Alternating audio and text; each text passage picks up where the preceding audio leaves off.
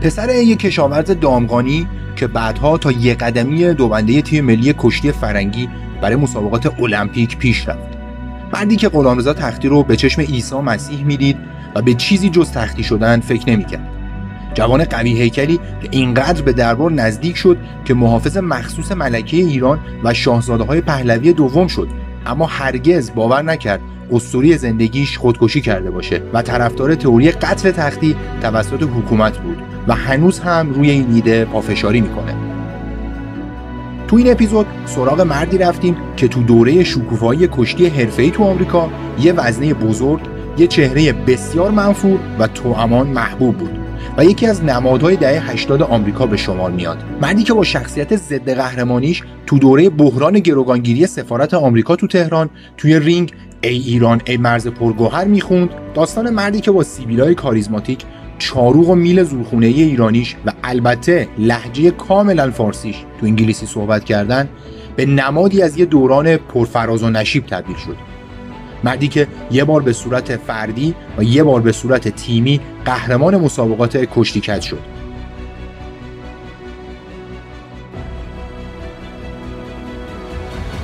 تو این اپیزود از اوتسایدرز سراغ حسین عرب شیخ آهنین کلونل مصطفی یا به طور دقیقتر حسین خسرو علی وزیری رفتیم.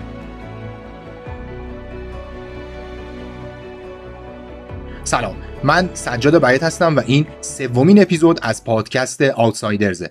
من قراره تو هر شماره از این پادکست با کمک علی امیریفر یه موضوع، یه اتفاق یا یه شخصیت فراموش شده اسلش ناشناخته ورزش ایران یا جهان رو بررسی کنم. تو این پادکست درباره افراد، اتفاقها و موضوعها هیچ گونه قضاوتی نخواهیم داشت و تلاش می‌کنیم فقط روایت کننده باشیم. Outsiders رو می‌تونید تو Castbox، Apple Podcast، Google Podcast، Anchor، SoundCloud، تلگرام، شنوتو و Dropbox گوش کنید. از این اپیزود به بعد ناصر راد هم به عنوان گرافیست کنارمون هست که برای مثال کاور این قسمت رو ایشون طراحی کرده. اسپانسر این اپیزود Outsiders جاب ویژنه.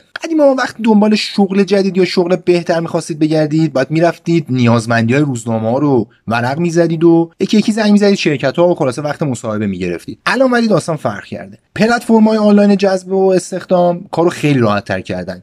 جاب ویژن یکی از بهترین پلتفرم های آنلاین کاریابیه که همین الان اسنپ و ایرانسل و کاله و توسن و دکتر عبیدی و دیگه نمی‌دونم سن‌ایچ و کافه بازار و یه عالم شرکت دیگه دارن از این پلتفرم جذب نیرو می‌کنن. یه ویژگی باحالی که این جاب ویژن داره اینه که رزومتون رو بررسی می‌کنه و با حدود 3 4 هزار تا موقعیت شغلی فعالی که تو سامانش داره تطبیق میده. هر کدوم از توانمندیایی که با شرایط مورد نظر اون شغل همخوانی داشته باشه رو میاد به شما پیشنهاد می‌کنه. یه خدمت مهم دیگه هم که جاب ویژن سالهاست داره تو بازار ارائه میده اینه که نمایشگاه کار ایران و نمایشگاه کار دانشگاه شریف و که توش سازمانه معتبر و خوشنام میان. و شما قبل از اینکه رزومه بفرستید واسه شرکت ها می‌تونید توش بخشی از اون آدما فرهنگ سازمانیشون رو ببینیدم جاب ویژن داره برگزار می‌کنه. خلاص اگه شغل اولی هستین دنبال کار میگردین یا دنبال یه کار بهتر و مناسبتر میگردین یه سری به جاب بزنید.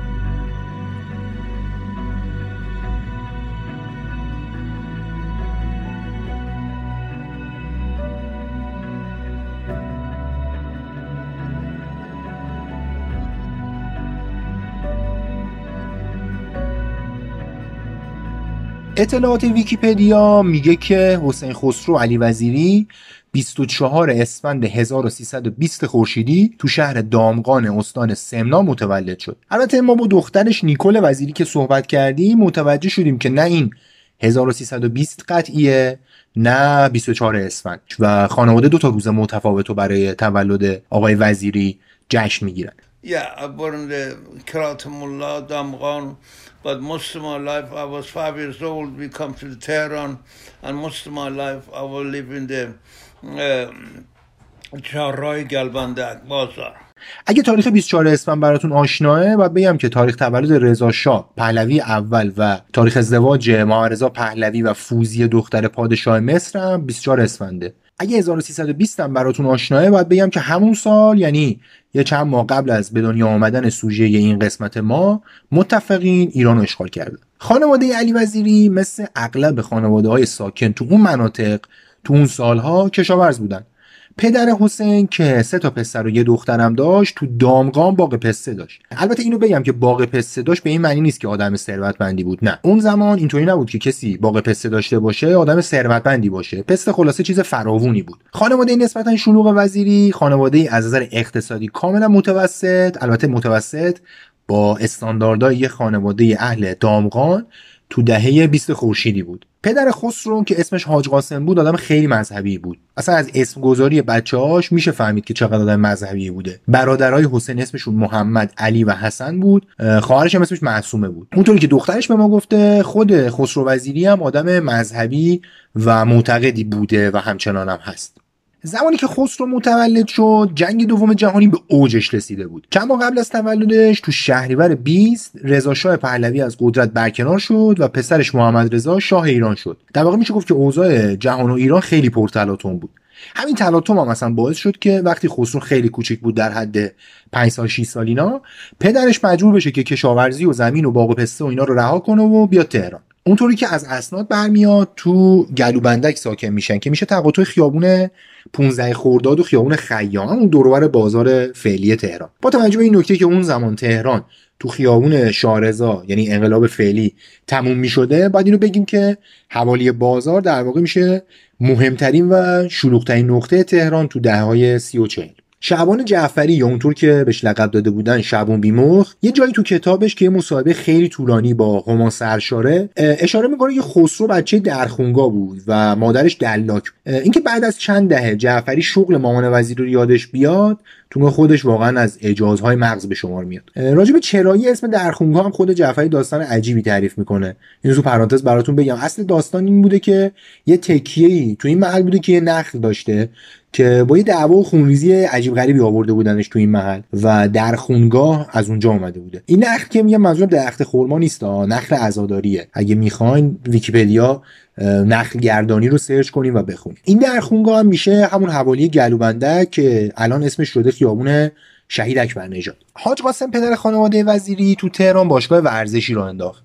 حتی باشگاه ورزشی نه به اون شکلی که ممکن الان تو ذهنمون بیاد. یه باشگاهی بود که توش ملت ورزش باستانی و کشتی انجام می‌دادن. توی این مقطع که میشه اواخر دهه 20 خورشیدی دوره طلایی کشتی ایران شروع شده بوده. تو تهران باشگاه زیادی بودن که جوونا اونجا یاد می‌گرفتن و تمرین می‌کردن و خلاصه کشتی برقرار بوده.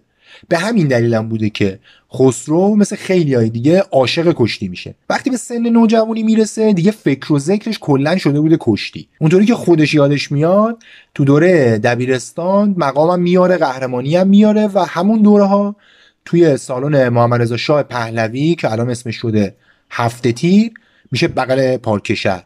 اونجا تمرین می‌کرده. همونطوری هم که گفتم زورخونه شعبان جعفری هم می‌رفته. زورخونه شعبان جعفری الان شده زورخونه شهید فهمیده که اونم میشه زل جنوبی پارک شهر نیکول وزیری دختر خسرو وزیری یه آیدی کارت برای ما فرستاد که جالب تاریخ نداره اما مثلا رو عکسش احتمالا میشه تشخیص داد که حدود 20 مثلا چند سالگی آقای وزیریه. مهر رو کارت مال هیئت کشتی استان کرمانشاهه. یا آقای هم امضاش کرده به اسم سرهنگ افشار.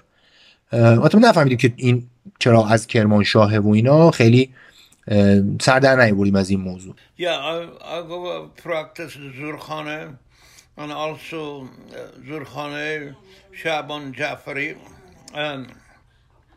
also اگو سالون محمد رضا شاه پهلوی پراکتس او بدر ان باشکای دارایی اشکا دارایی و زه رحمت الله غفریان مربی من این تیکه صحبت های آقای خسرو وزیری و تیکه قبلی که شنیدید مصاحبه ایشونه با ما که خب دوست خیلی مفصل باشه بیشتر از این باشه اما خب مشخص از صدا که یه مقدار ناخوش بودن جون که دخترشون می‌گفت یه مقدار سرما خورده بودن اینا. متاسفانه شرایط فراهم نشد. اگر در آینده عمری باقی موند حتما دوست داریم که با ایشون صحبت بیشتری داشته باشیم. به هر حال. یه خورده که بررسی کردیم که عبدالله موحد هم تو همون باشگاه بوده و اون موقع خیلی جوان بوده. یاد اون باشه که تو دهه سی خورشیدی تحصیل کردن حتی تو تهران هم اونقدر مرسوم نبود. حتی خسرو مدرسه می‌رفته. ولی خب دوره بعد از جنگ جهانی دوم کلا خیلی دوره سختی بوده از نظر اقتصادی و اجتماعی. هم برای ایران هم برای خب همه دنیا. به همه این مشکلات ریز و درشته کشور جهان سومی تو اون دوره یه تحریم خیلی گسترده توسط کشورهای غربی که به دلیل ماجرای ملی شدن صنعت نفت اتفاق افتاده بوده رو هم اضافه بکنید. تا دقیق متوجه بشید که وقتی میگم سخت منظورم دقیقا چیه. خسرو وزیری وقتی به سن قانونی رسید تصمیم گرفت که وارد ارتش بشه. تا اون سن اونقدر ورزش کرده بود که یه بدن خیلی آماده و ورزیده ای داشت و اصلا عجیب نبود که دلش بخواد وارد ارتش بشه. وزیری تو ارتش هم روند رو به رشدش رو ادامه داد. تو سه سالی که عضو ارتش بود دو بار متوالی قهرمان ارتشای ایران شد. تو اون مقطع ورزش بین نظامیا یه محبوبیت و ارج و قرب خیلی بالایی داشت و به همین دلیل هم بود که مسابقات نظامی اهمیت داشت. خیلی اهمیت داشت. در واقع میشه گفتش که کسی که تو ارتش قهرمان می‌شد به خصوص مثلا تو کشتی و بکس و اینا در واقع یکی از بهترین های ایران بود. دلیلش هم اینه که اون زمان ارتش بین جوونا یه جایگاه خیلی والا و مهمی داشت. به خصوص اونایی که ورزش می‌کردن دوست داشتن ارتشی باشن چون بهشون یه جایگاه اجتماعی بالاتری از حد جایگاه اجتماعی معمولی می‌داد. به همین دلیل هم بود که کسی اگه مثلا تو کشتی یا بکس و اینا همه ارتشی رو شکست می‌داد و قهرمان می‌شد با تقریب خوبی میشه گفتش که عمده خوبا ایران رو شکست داده بود. البته به این موارد دیگه گفتم اینم باید اضافه بکنیم که ورزش حتی در سطح قهرمانی عمدتا به جز پاداش حقوق ثابتی نداشت. خیلی ورزشکارا حتی تو سال آخر دوره پهلوی عضو ارتش بودن یا عضو اداره دولتی چیزی بودن. اینم باید بگم که وزیری مثل دو تا سوژه قبلی اوتسایدرز یعنی پرویز قیلیچخانی و ابراهیم میرزایی با آقای تیمسار خسروانی عکس هم داره. وزیری به عنوان کادری وظیفه توی صدا سیمای شیراز به عنوان فیلمبردار مشغول به انجام وظیفه بود. یه روز وقتی که فرح دیبا ملکه وقت که یه سه سالی از وزیری بزرگتر بود برای یکی از جشنواره هنریش رفته بود شیراز. از طرف مقام امنیتی وقت وزیری برای همراهی و محافظت از ملکه انتخاب میشه. کارش تو فستیوال خیلی خوب انجام میده و بین نیروهای امنیتی حفاظتی دربار یه اسم رسمی به هم می‌زنه. کار خلاصه به یه جایی می‌رسه که وزیری تبدیل میشه به بادیگارد مخصوص ملکه و شاهزاداش زمانی که به شیراز سفر می‌کردن. این روند برای سفرهای شخص شاه منطقه ادامه داشته.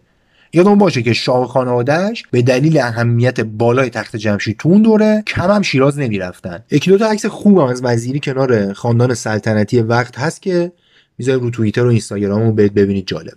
قهرمانی وزیری تو ارتش باعث میشه که به تیم ملی هم برسه. البته اینو باید بگم که خسرو وزیری بدشانس هم بود که توی دوره طلایی کشتی ایران زندگی می‌کرد. و این باعث شد که جای به عنوان نفر اول وزن خودش پیدا نکنه. به همین دلیل هم بود که وزیری عضو از تیم ملی کشتی فرنگی بود. این نکته خیلی مهمه که بدونیم کشتی فرنگی اون مقطع یه جورایی سطح پایینتر از کشتی آزاد در نظر گرفته می‌شد. این اگه برای رسیدن به تیم ملی خوب بودید اما اونقدر هم خوب نبودید که دو بنده رو تصاحب کنید می‌رفتید کشتی فرنگی. اینطوری هم توی تمرینا بودین و تو اردوها حضور داشتین و همین که شانس داشتین که واسه مسابقات اعزام بشین. وزیری هم دقیقا همین شرایطو داشت. خوب بود اما خب خیلی جوان بود اون موقع و خیلی کشتیگیرای بزرگی اون موقع تو تیم ملی حضور داشتن. بزرگترینشون هم خب کسی نبود به جز آقا تختی. دهه سی خورشیدی یعنی روزایی که خسرو وزیری داشت اسم و رسمی برای خودش دست و پا می‌کرد آخرای دوره سلطنت آقا تختی به کشتی ایران و دنیا بود. وزیری می‌خواست تو مقطع عضو تیم ملی بشه که فوق ستارهایی مثل آقا تختی امام علی حبیبی عبدالله موحد ناصر گیوچی دیگه محمود ملا قاسمی مهدی یعقوبی و علی خجسته پور و اینا همشون عضو تیم ملی بودن. حالا اگه یه عمری بمونه حتما یه بار تو آوتسایدرز راجع به این آقای عبدالله موحدم صحبت خواهیم کرد. کسی بوده که هشت دوره مسابقات جهانی المپیک رفته و هشت تا طلا گرفته. اونقدری که تحقیقات ما نشون میده وزیری هیچ وقت این شانس رو پیدا نکرد که دو بنده تیم ملی رو توی تورنمنت بین المللی حتی تو اندازه بازی های آسیایی و اینا به دست بیاره. مرگ ناگهانی آقا تختی تو دی 46 تاثیر خیلی زیادی روی وزیری می‌ذاره. مثل خیلی از جوانای دیگه و مثل خیلی از ورزشکارهای دیگه وزیری هم آقا تختی رو که 11 سال ازش بزرگتر بوده الگو و اسطوره خودش می‌دونسته. این عشق و علاقه به یه جایی رسیده که وزیری که یکی از محافظای مخصوص و نزدیک شاه و ملکه و خاندان سلطنتی بوده از تئوری دست داشتن شاه و ساواک تو مرگ آقا تختی حمایت می‌کنه. یعنی حتی سالها بعدم از این میگه که امکان نداره چه این نابغه ورزشی که مثلا اسطوره بوده و اینا خودکشی کنه چون خودکشی خلاف دستورات دینی بوده که این آدم بهش اعتقاد داشته. بعد از مرگ آقا تختی وزیری چند سال ایران میمونه. حتی تو انتخابی تیم ملی برای المپیک 68 مکزیک هم شرکت می‌کنه. اما خب همونطور که گفتم انتخاب نمیشه و به دومنده تیم ملی نمی‌رسه و تصمیم می‌گیره که از ایران بره. حتی این که میگم انتخابی منظوری نیست که کشتی را با هم کشتی بگیرن و اونی که اول بشه دو بنده رو به دست بیاره اونجوری که فعالای این حوزه به ما گفتن اینطوری بوده که وزیر دربار که اسدالله اعلم بوده دستور داده بوده که کسایی رو بفرستن المپیک 68 مکزیک که مقام داشتن قبلا یعنی مقام جهانی المپیک داشتن قبلا. و خب طبیعتا شانسشون برای گرفتن مدال هم بیشتر بوده. توی تیم فرنگی فقط یه نفر رو فرستادن که یه آقایی بود به اسم حسین مقرب و انگارم که اصلا تو صفحه های تاریخ این آقای مقرب گم شده و ما چیز خاصی ازش پیدا نکردیم که کجا بوده و چه جوری بوده؟ وزیر خودش راجع به اون شرایط اینطوری میگه.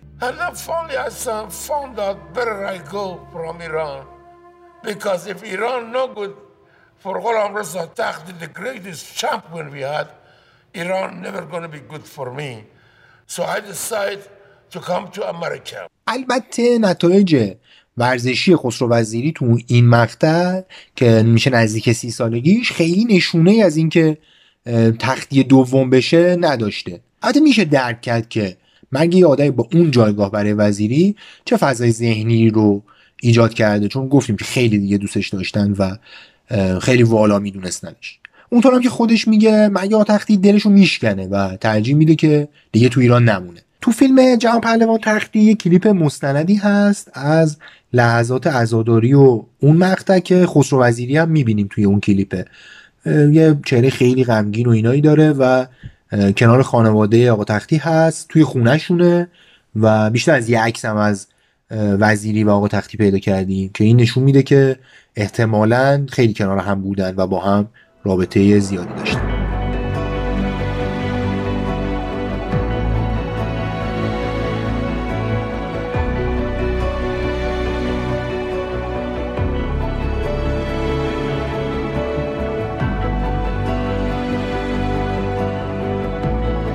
حوالی سال 70 میلادی وزیری مهاجرت می‌کنه به شهر مینسوتای آمریکا و اونجا تو باشگاه کشتی شهر مینسوتا به عنوان کمک مربی مشغول به کار میشه و همون اولی هم که وارد آمریکا میشه با دختری به اسم کارول آشنا میشه و باهاش ازدواج می‌کنه. وزیری همون اوایل که وارد آمریکا میشه یعنی سال 1971 تو دسته 80 کیلوگرم کشتی فرنگی AAU به مدال طلا می‌رسه. اینجا لازمه که درباره این AAU یه توضیح خیلی مفصلی بدم. AAU مخفف اتحادیه ورزشکاران آماتوره که از 1888 فعالیت می‌کنه. بله از 1888 این اتحادیه یه اتحادیه سراسریه با یه عالم زیر شاخه هدفش هم اینه که ورزشکارای آماتور سراسر آمریکا و آمریکای شمالی رو کلا زیر پوشش قرار بده. وقتی میگم یه عالم زیر شاخه منظورم واقعا یه عالم است. تقریبا هر رشته که فکرشو بکنی یه نمایندگی دارن تو این اتحادیه. رشته های از بسکتبال و فوتبال تا موج سواری و یه رشته های مثل پیکل بال اینا همشون تحت حمایت این اتحادیه اگه نمی‌دونید پیکل بال چیه اصلا نگران نباشید. ما هم تازه اسمش به گوشمون خورده. یه چیزی بین بدمینتون و تنیس تا خیلی خونوادگی تر و تر خلاصه این اتحادیه AAU معلوم نیست واقعا چند تا تیم ورزشی داره. واقعا هم قابل شمارش نیست. تقریبا هر کسی می‌تونه تو این اتحادیه یه تیم آماتور بده و تو چند صد لیگی که تو هر رشته ورزشی برگزار میشن شرکت کنه.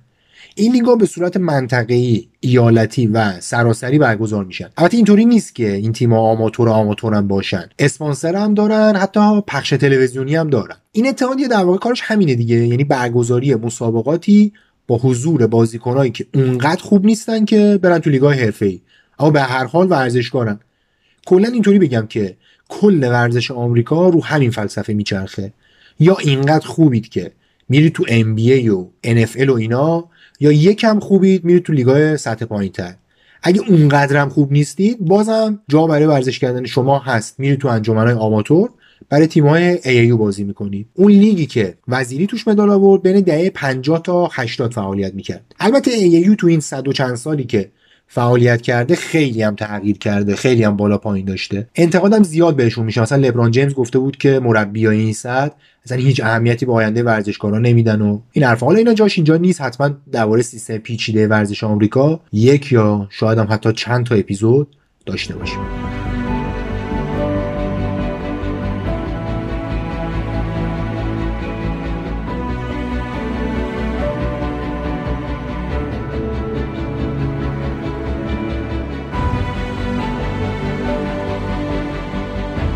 خب برگردیم سر بحث اصلی گفتم که سال 71 میلادی وزیری تو دسته 80 کیلوگرم کشتی فرنگی قهرمان AAU شد. اون موقع قهرمانی AAU تو رشته مثل کشتی فرنگی یه جورایی مثل قهرمانی کشور بود. حتی به این معنی نبود که قهرمان مسابقات لزوما هم کشتیگیر بزرگی باشه. گفتم که بین دهه های 50 تا 80 برگزار می‌شد و هستن کسایی که حتی تا پنج بارم قهرمان این مسابقات سالانه شدن اما به جز تاریخچه مسابقات جای دیگه اسمی ازشون مطرح نیست. یه سال بعد از اون قهرمانی وارد کادر فنی تیم ملی کشتی آمریکا شد. همزمان داوری هم می‌کرد کشتی آماتور هم می‌گرفت. اینم بگم که تو پرانتز که تو آمریکا ورزشی که شما برای انجامش پول نمی‌گیرید آماتوره و ورزشی که براش پول می‌گیرید حرفه‌ایه.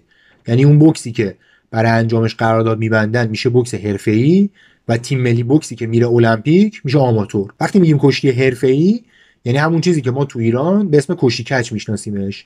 پول می‌گرفتن برای هر مسابقه دیگه ای به طور کلی مسئله کیفی نیست. وقتی میگیم ای منظورمون کیفیت ای نیست. بیشتر مربوط به همون بحث درآمد. اوضاع کشتی آمریکا تو اون مقطع خیلی تعریفی نداره تو سطح بین المللی دقیقتر بخوام بگم تو دوتا المپیک 64 و 68 یه برونز گرفته بودن و دوتا نقره. حضور وزیری اما برای کشتی آمریکا خوشیوم بود. تو المپیک 72 که وزیری رو تو کادر فنیشون داشتن سه طلا و دو نقره و یه برونز گرفتن. و در مجموع فرنگی و آزاد بعد شوروی که مثل همه دورهای المپیک پادشاه بیچون چرای کشتی المپیک بود دوم شدن. آمریکا البته تو اون دوره تو فرنگی توفیق خاصی نداشت ولی تو آزاد خیلی کامل درخشیدن دیگه. تو میان وزن که وزن وزیری بود دو تا طلا یه نقره گرفتن. بعد از اون المپیک وزیری از تیم ملی آمریکا جدا شد. و اگه براتون سواله که المپیک بعدی بدون وزیری چیکار کردن بعد بگم خیلی عمل کرده ویژه‌ای نداشتن. یه طلا گرفتن سه تا نقره و دو تا برونز بعد از المپیک 72 وزیری کشتی آماتور رو رها می‌کنه و میره سراغ کشتی حرفه‌ای توضیح دادم دیگه تعریف کشتی آماتور و کشتی حرفه‌ای رو تو آمریکا خودش دلیل اینکه وارد دنیای کشتی حرفه‌ای شد رو اینطور توضیح میده Uh, it's good to have that gold medal. Us is there. People never forgot. But I found that I cannot eat the gold medal. If I take it to the supermarket, I cannot get a banana or apple with my gold medal. So I decided to I go professional. این تصمیم زندگی نسبتا معمولی و عادی حسین خسرو علی وزیری رو زیرو رو کرد. زیرو رو کرد یعنی اینکه یه کشتیگیر متوسط رو تبدیل کرد به سوژه پادکست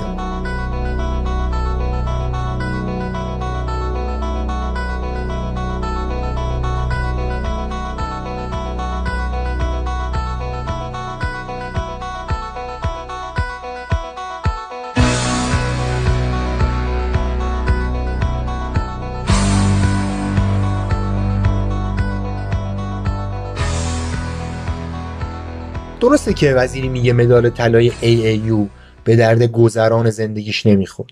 ولی اینطوری هم نبود که خودش راهی برای کسب درآمد پیدا کرده باشه. هر چقدر تو ایران بد شانس بود تو آمریکا خوش شانس بود.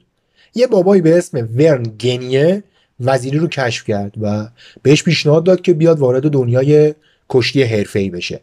این گنیه تو کشتی حرفه‌ای یه اسم خیلی گنده است.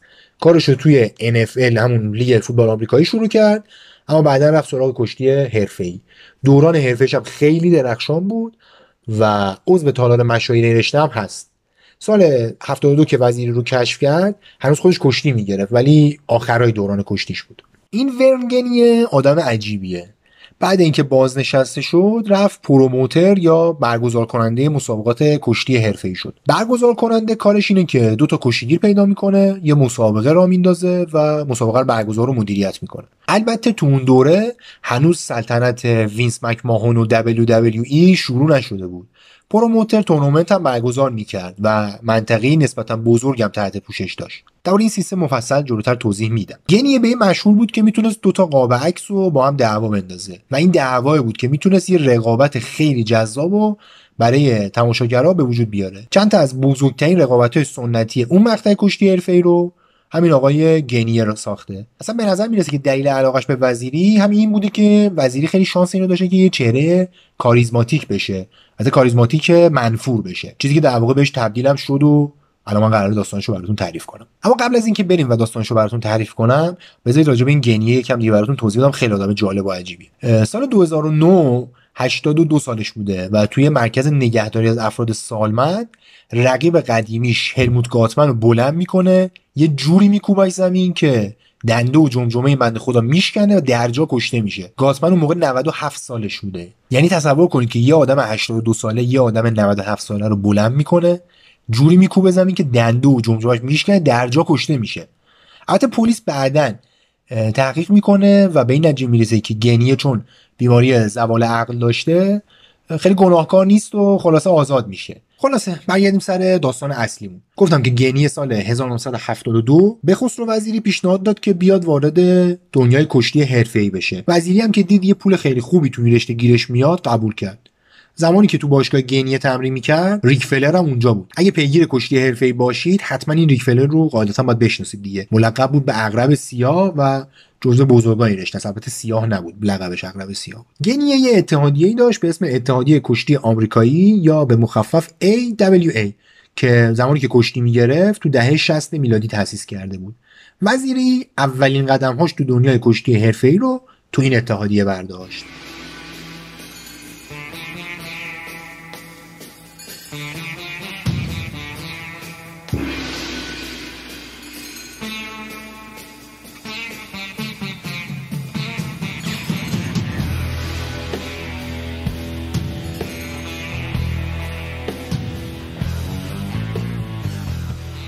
این تیک موزیکی هم که شنیدید تم آقای وزیری در مسابقات کشتی حرفه‌ای بود. یعنی موقعی که می‌خواست بیاد تو رینگ این موزیک رو براش میذاشت. خب تا اینجای بحث رو لطفا به حافظتون بسپارید چون که لازم داریم که از بحث اصلی یکم فاصله بگیریم و یه شیرجه بزنیم توی عمق تاریخ رشته کشتی حرفه‌ای یا همون کشتی کج. الان واقعا به یه جایی از داستان خسرو وزیری رسیدیم که برای بهتر درک کردن شرایط و وضعیت آدما و اتفاقات و همه چی واقعا لازم داریم که تاریخچه ورزش رو حتما بدونیم. کشتی حرفه‌ای تاریخی قبل از قرن بیستم نداره و تو سالهای اولیه این قرن یعنی حوالی 1920 بود که مطرح شد. این در حالیه که شیوه مدرن کشتی آزاد و فرنگی و اینا تاریخی مربوط به قرن 19 هم, هم حتی دارن. با این باید بگیم که بیشتر از انواع شیوه کشتی کشتی حرفه‌ای وامدار فستیوالا و سیرکا و بازارهای مکاره که مربوط به قرن قبل میشن. تو بازارهای مکاره و سیرکا احتمالا توی فیلم ها و مستند و اینا باید دیده باشین که بخشی از نمایششون مربوط بوده به مردای قوی هیکل یا مثلا مردای خیلی قد بلند یا مردای خیلی قد کوتاه. توی همچین فضایی که از سرشاخ شدن این آدمای قوی هیکل و نمایشاشون و اینا به وجود اومده بوده کشتی حرفه متولد میشه و خیلی هم زود مورد توجه قرار می‌گیره. تاریخ کشتی حرفه‌ای تقریبا میشه گفتش که به صورت همزمان تو استرالیا آمریکای شمالی آمریکای لاتین اروپا و صد البته ژاپن سر و شکل گرفته. گفتم که حوالی 1920 چیزی شبیه به اون چیزی که ما الان می‌بینی به وجود اومد. اصطلاح جالبی هم توی کشتی حرفه‌ای وجود داره به اسم کایافابه. که یه شکل قسم بغرات کشتی کج‌کاراست ورزشکارا این رشته باید قبل از اینکه دوره حرفه ایشون رو شروع کنن kayfabe کنن. یعنی باید قسم بخورن که تو رینگ به طور کامل کاراکترشون رو باور داشته باشن. یعنی اگه به عنوان یه کاراکتر عرب وارد رینگ میشن باید عربی یا انگلیسی با لهجه عربی صحبت کنن. حتی اگه مثلا اهل دیترویت باشن اگه کاراکترشون عربیه نمی‌تونن برن اونجا مثلا تیکه‌ای با لهجه دیترویتی بندازن. حالا صحبت کردن یه بخش ماجراست. موضوع می‌تونه مربوط به همه اعمال ورزشکار تو رینگ یا حتی خارج از رینگ هم باشه. از اینطوری نیست که یه کاراکتر از اول دوران حرفش تا آخرش ثابت باشه. مثلا همین آقای خسرو وزیری یکی از کسایی بود که چند تا کاراکتر داشت و تو دورهای متفاوت با کاراکترهای متفاوت به رینگ می اومد گفتم که kayfabe دقیقا مثل قسم بقراطه. یه بحث اخلاقی نه یه قرار داده رو کاغذ یا چیزای شبیه این. البته که این بحث اخلاقی خیلی هم قوی تر از هر قراردادیه. همون موقع بوده الان هم همینطوریه. اینم بگم که سازمان های کشتیکج خیلی هم اهل آزادی دادن به آدمای تحت قرارداد خودشون نیستن. ممکنه خیلی راحت عضو طرف رو بخوان. با دلایلی که مثلا شاید حال نکنن با طرف همینجوری عضوش رو بخوان. این کایا فابر دیگه لازم هم نیست توضیح بدم که دقیقا خلاف مفهوم ورزش های رقابتی به شمار میره و به خوبی نشون میده که رشته کشیکج در واقع نمایشه. جنگ جهانی دوم کارو میخوابونه اما وقتی می‌رسیم به دهه های چهل و پنجا میشه دقیقا دوران طلایی و دوران طلایی اول کشیکج آمریکا. تو همون دوره گورجس جورج با منتهای جذابیت از نگاه مردم اون دوره کشتی حرفه‌ای رو به محبوب ترین حالت خودش میرسونه. این گورجس جورج گورجس یعنی خوشگل زیبا اینا دیگه. و اسم واقعیش هم بود جورج ریموند وگنر که پله کشتیکچ دیگه و عکسشو ببینین واقعا هم گورجس بوده. دهه 45 تو مکزیک و ژاپن هم عصر طلایی کشتی حرفه‌ای بود. تو مکزیک السانتو که با یه ماسک نقره‌ای میومد توی رینگ و مسابقه می‌داد به یه درجه ای از محبوبیت رسید که تو جاهای مختلف کشور اصلا مجسمش رو ساختن. تو ژاپن هم یه کشتیگیری بود به اسم ریکی دوزا که اون دوره بعد از جنگ جهانی و بمب هسته‌ای و اینا خیلی محبوب شد ولی بعدا هم یاکوزا کشتش. جالب اینه که این سه نفر که اسمشون رو گفتم همشون بین 175 تا 179 سانتی متر قد دارن که نسبت به استانداردهای فعلی کشتی کج اصلا عدد خیلی کمیه واقعا. گروچو مارکس هم کمدین معروف و عضو گروه برادران مارکس یه گفته بود که کشتی حرفه‌ای مثل اینه که دوتا ورزشکار رو تو حال تمرین ببینی. یعنی در شرایطی که قصد ندارن به هم آسیب بزنن و دارن فن مرور می‌کنن. از اوایل دهه 70 تا اوایل دهه 80 دوباره این تب کشتی حرفه‌ای تو آمریکا یکم فروکش کرد. اما وقتی که تلویزیون های کابلی توی دهه 80 اوج گرفتن اصل طلای دوم کشتی حرفه‌ای هم دوباره شروع شد. اگه براتون سواله که تلویزیون کابلی چیه باید توضیح بدم که شیوه سنتی گرفتن تصاویر تلویزیونی اینه که امواج رادیویی رو فرستنده میفرسته و یا آنتنی که رو پشت بون داریم می‌گیره این تصاویر رو. اما شیوه تلویزیون کابلی که یکم بعد جنگ جهانی دوم باب شد این بودش که با کابل این تصاویر رو میفرستادن و هدفش هم این بود که تصاویر رو بفرسته به مناطقی که کوهستانی بودن و صعب العبور بودن و اینا. اما بعدا دیگه همه گیر شد و تبدیل شد به ابزاری برای کسب درآمد. در واقع اینجوری بگیم که ارسال تصاویر به صورت نقطه به نقطه و با کابل کواکسیال یا فیبر نوری باعث شد که اصلا صنعت سرگرمی سازی در آمریکا واقعا درش یه انقلابی به وجود بیاد. دلیل این انقلاب توی صنعت سرگرمی آمریکا این بود که در واقع صاحبای این صنعت تونستن از طریق تلویزیون های کابلی محصولی که تولید می‌کردن رو بفروشن به مخاطب. و اینجوری بود که هر کس می‌دید حتما یه پولی داده بود. و حتی اگه مثلا به جای 100 نفر مثلا 50 نفر می‌دیدن چون اون 50 نفر پول داده بودن در واقع درآمد خوبی برای اون صنعت به شمار می‌رفت. پی پر ویو اصطلاحی که به همین سبک میگن. و در واقع شما که می‌خواد ببینید مثلا یه مسابقه بوکسو پول می‌دید و اون مسابقه رو می‌بینید.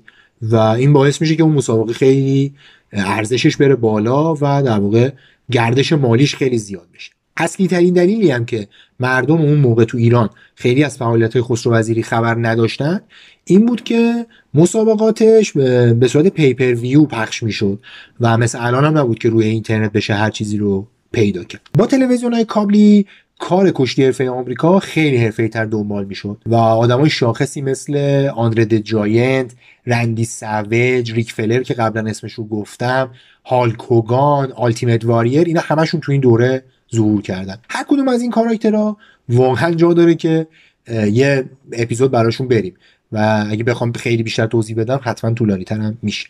مثلا این آندره د جاینت فرانسوی بود 224 سال قدش بود 236 کیلو وزن. و مشخص دیگه واقعا جاینت بود. و اصلا احتمالا به خاطر همین هیکل خیلی گندش هم خیلی هم عمر نکرد. 46 سالگی مرد. ریک فلر هم که گفتم هم باشگاهی خسرو وزیری بود.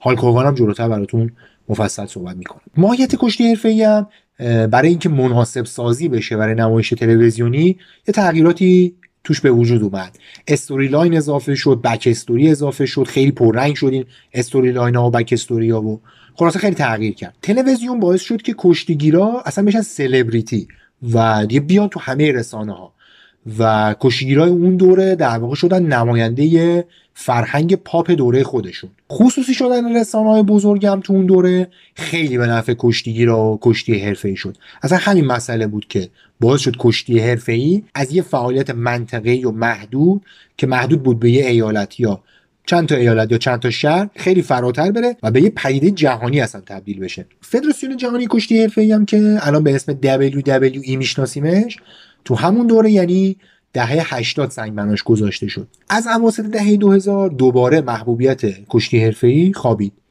مسابقات زیادی تو کشورهای متفاوت تو دهه 90 تماشاگرای خیلی زیادی داشتن. اما تو این دهه این مسابقات تبدیل شد به سری مسابقات خیلی محدود. بیشترین چیزی که الان هم داره به مسابقات WWE و کشتی حرفه‌ای آسیب می‌زنه. ظهور سازمانهایی مثل UFC و MMA و ایناست که خیلی خشنن کاملا هم غیر نمایشی و اوج شهرتشون الان دیگه و میلیارد میلیارد دلار گردش مالی دارن. این جنگ نمایشی و غیر نمایشی بین UFC و MMA و WWE هم به این دلیله که پروموترهای کشتی حرفه‌ای همیشه تلاش می‌کردن که مخاطباشون متوجه این نمایشی بودن رشته نشن. حالا راجع به اینم خیلی مفصل صحبت می‌کنم قبل اینکه برگردیم سر بحث اصلی جا داره به بزرگترین سوال تاریخ کشتی حرفه‌ای یه جوابی بدیم. سوال اینه چرا با وجود علم به نمایشی بودن کل ماجرا مردم خیلی زیادی برای دیدن مسابقات میرن روی سکوهای استادیوما یا از تلویزیون پول میدن و مسابقات رو نگاه می‌کنن؟ یه علاقه‌مند به این رشته که از نویسنده های بلیچر ریپورته یه مطلبی تو این سایت نوشته جواب این سوال داده. فحوای کلامش اینه که دلیلش سرگرمی بالای این نمایشه. همین مسئله رو میشه تو هر مدیوم سرگرمی دیگه هم بیان کرد. اکشن درام کمدی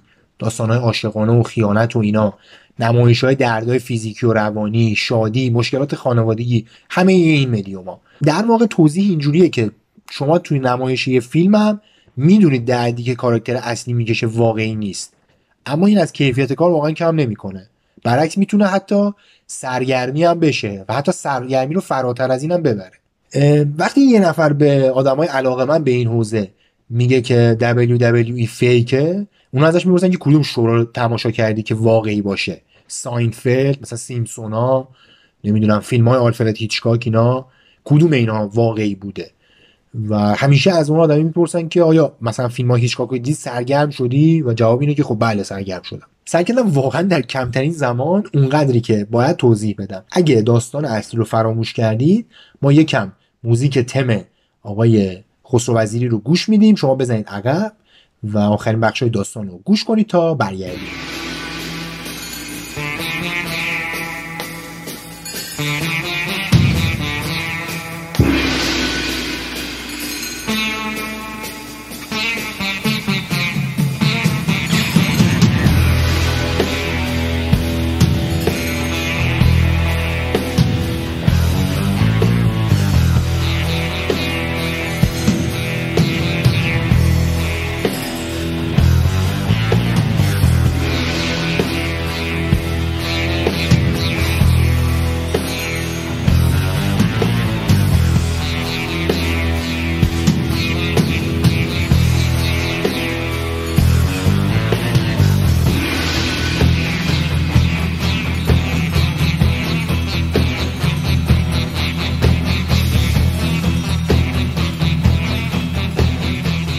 دیگه برگردیم سر اصل ماجرا حسین خسرو علی وزیری. گفتیم که وزیری جذب یه سازمان متوسط کشتی حرفه‌ای شد. اینم گفتیم که وزیری اولین قدماش تو دنیای کشتی حرفه‌ای رو تو یه سازمانی برداشت به اسم AWA که مالکش همون مربی و در واقع کاشف خودش بود. وزیری یه سال تو این سازمان کشتی گرفت و سال 1973 با سازمان بیگ تایم رسلینگ تو شهر دیترویت ایالت میشیگان قرارداد امضا کرد.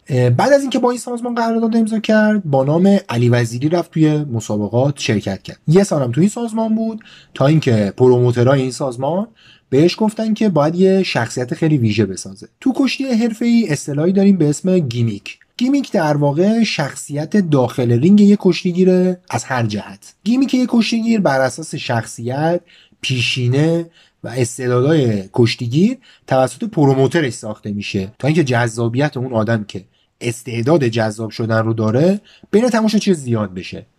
اینم بگم که gimmick یک کشتیگیر شامل لباس نوع حرف زدن رابطش با بقیه کشتیگیرا دوست دشمن چیه و خلاصه هر چیزی که تو محیط رینگ باشه شامل همه اینا میشه. gimmick معمولا دو دسته است. یا heel ه یعنی شیطانی و بد و اینا یا babyface که معلومه دیگه یعنی خوب. مشخص هم است که gimmick heel همیشه باید مقابل gimmick babyface قرار بگیره که یه تقابلی باشه که جذابش کنه. حالا gimmick وزیری چی بوده؟ مشخصه که heel بوده. از کجا مشخصه که heel بوده؟ از اونجایی که تمام babyface ها اون دوره سفید بودن و تمام غیر سفید پوستا و بیشتر غیر آمریکایی ها اکثرا heel بودن و گفتم که معمولا هم اینجوری بوده که heel در مقابل babyface بازنده می شده که مردم بیشتر خوششون بیاد. یادمون باشه که گفتیم کشتیگیرای حرفه‌ای یه قسمی دارن به اسم kayfabe ه که باید بهش پایبند باشن. یکی از چیزهایی که قسم می‌خورن که پایبند باشن همین gimmick شونه promoter ها به علی وزیری گفتن که باید gimmick شو با الهام از gimmick ادوارد فرحت اسطوره سازمان بیگ تایم رسلینگ بسازه. فرحت با نام The Sheik کشتی می‌گرفت. The Sheik یعنی همون شیخ. یعنی مشخصا همون شیخ. فرحت اصلیتش عرب بود. خیلی تاریخچه دقیقی ازش در دست نیست اما باباش متولد یه جایی بود توی شمال عربستان. فرحت همون دوره که علی وزیری تو ایران بود خودش رو تو کشتی حرفه‌ای آمریکا مطرح کرده بود که میشه اواخر دهه چهل میلادی. و این gimmick The Sheik اون موقع شناخته شده بود. The Sheik gimmick The Sheik یه مرد سوریه خیلی ثروتمند بود که در جریان کشتی خیلی دعا می‌کرد و معروف بود به اینکه برد و به هر قیمتی می‌خواد و طبیعتا یه خورده هم مثلا نامردی و اینا احتمالا داشته دیگه. تو ساختگی بودن گیمیکای کشتی حرفه‌ای همینقدر براتون بگم که این آقای فرهد نه تنها سوریه‌ای نبود و نه تنها کاملا آمریکایی بود و تو میشیگان به دنیا آمده بود بلکه حتی تو ارتش آمریکا عضو بود. اصلا گاردین یه مطلب خیلی مفصلی داره که تو اون توضیح میده که آقا کاراکترهایی که سازمان های کشتی کج مثل این ده شیخ تولید می‌کردن اصلا باعث می‌شده که اون موج اسلام حراسی که تو اون دوره تو آمریکا بوده خیلی شدیدتر بشه. برای اینکه گیمی که علی وزیری دیگه کاملا هم کپی ده شیخ نباشه اسمش رو گذاشتن آیرون شیخ شیخ آهنین. آیرون شیخ موهای سرش رو تیغ زد سیبیل های مدل بوفالوی گذاشت میشه همون سیبیل های سالوادور دالی اون خیلی پهنتر. همسرش هنوز هم از این سیبیل ها متنفره. و به پیشنهاد جیمی اسنوکا که کشتیگیر معروفی هم بود و هست و خیلی آدم مهمیه کفشای کشتیش هم گذاشت کنار و از این کفش نوکتیزا انتخاب کرد که نوکشون رو به بالاه میشه همون شبیه چاروغ ایرانی. سرچ کنید عکسش رو ببینید خیلی بامزه است. کفشش هم رنگای خیلی براق و جیغ و همچین تو چشمی داشت. این چاروخ که گفتم یه پاپوش قدیمی ایرانیه که معمولا میشه از چرم میساختنش ساق داشته و اینا حتما اسمش رو شنیدید. حتی اگه چاروخ ندیده باشینم تو اون شعر معروف دید موسا یک شبانی را به راه کوهمی می‌گفت ای خدا و ای الا تو کجایی تا شبم من چار... چاکرت چاروقت دوزم کنم شان سرت. اینو حتما اونجا دیگه شنیدین تو مدرسمون بود. تو قوچان و زنجان اینا هنوزم میدوزن. سرچ کنید ببینید جالبه.